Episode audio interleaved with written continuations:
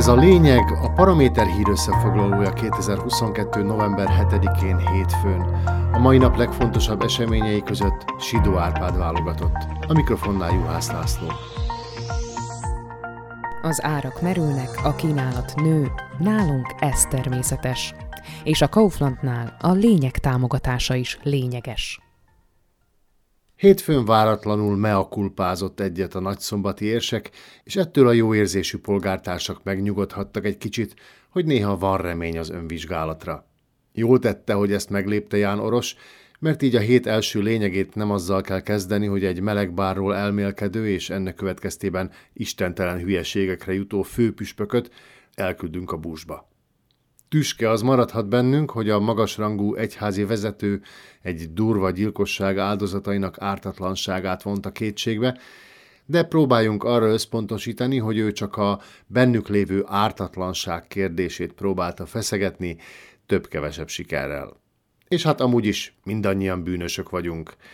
Oros most elnézést kért a vétkes szavaiért, és sajnálja, ha fájdalmat okozott volna az érintettek családjának, illetve a társadalom egy részének.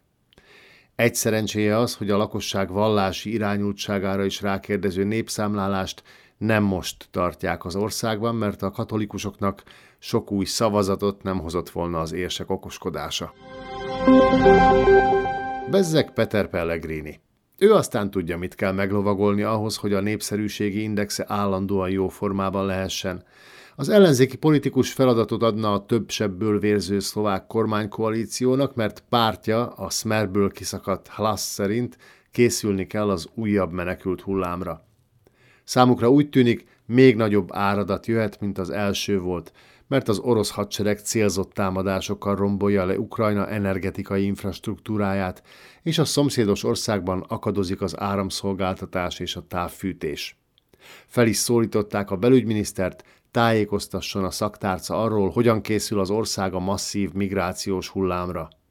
Arról nem is beszélve, hogy nem működik rendesen a Schengeni határvédelme sem, ami miatt több hete nemzetközi szégyennek van kitéve az ország. Igaz, ami igaz, az osztrák és a cseh határon bevezetett ideiglenes ellenőrzések tényleg elég cikinek tűnnek. Az is elég drámai, hogy most felmerült, Szlovákia legnagyobb egyeteme villany és fűtés nélkül maradhat jövőre. Ugyanis senki sem jelentkezett a Pozsonyi Comenius Egyetem közbeszerzésére az áramot és a gázt illetően. Az egyetem rektora látni véli a teljes képet, és ez alapján azt mondja, amíg nem egyértelmű, az állam milyen árstoppot vezet be az energiaárakra, és ez milyen hatással lesz a már megkötött szerződésekre, a beszállítók a nagy kockázat miatt inkább kivárnak. Az állam és az azt működtető kisebbségi kormány meg alig győzi rendezni az energiaválság miatt felmerülő feladatait. A kisebb cégek már képben lehetnek, ők egy ideje ismerik, mire, milyen árakra számíthatnak a közeljövőben. A lakossági szektor annyit tud, hogy majd decemberben kap választ erre az égető kérdésre.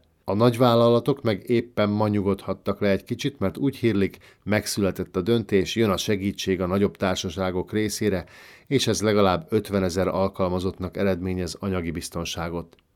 A magas energiaárak kompenzálása céljából a számukra nyújtott támogatás ebben az évben elérheti a 40 millió eurót. Ezen kívül azzal kecsegtet a pénzügyminisztérium, hogy az energiaigényes vállalkozások gyors megoldásra számíthatnak, és az pénztárca barátnak ígérkezik. Elvégre a feladat az, hogy a hazai gazdaság és az ipar olyan védelmet kapjon, ami a munkavállalókat sem hozza nehéz helyzetbe. De azért azt is látni, hogy gyakran nem az észszerűség diktálja a fejleményeket. Erről szól az a hír, miszerint az Európai Uniós helyreállítási alapból egy fránya szlovákiai vétó miatt akadozhatnak majd a támogatások. A brüsszeli segély folyósítása meg azért állhat le, mert a szlovák kormánykoalíción belül a Boris Kolár pártnak nem tetszik az EU egyik feltétele, ami a kiadások szigorú felügyeletéről szól.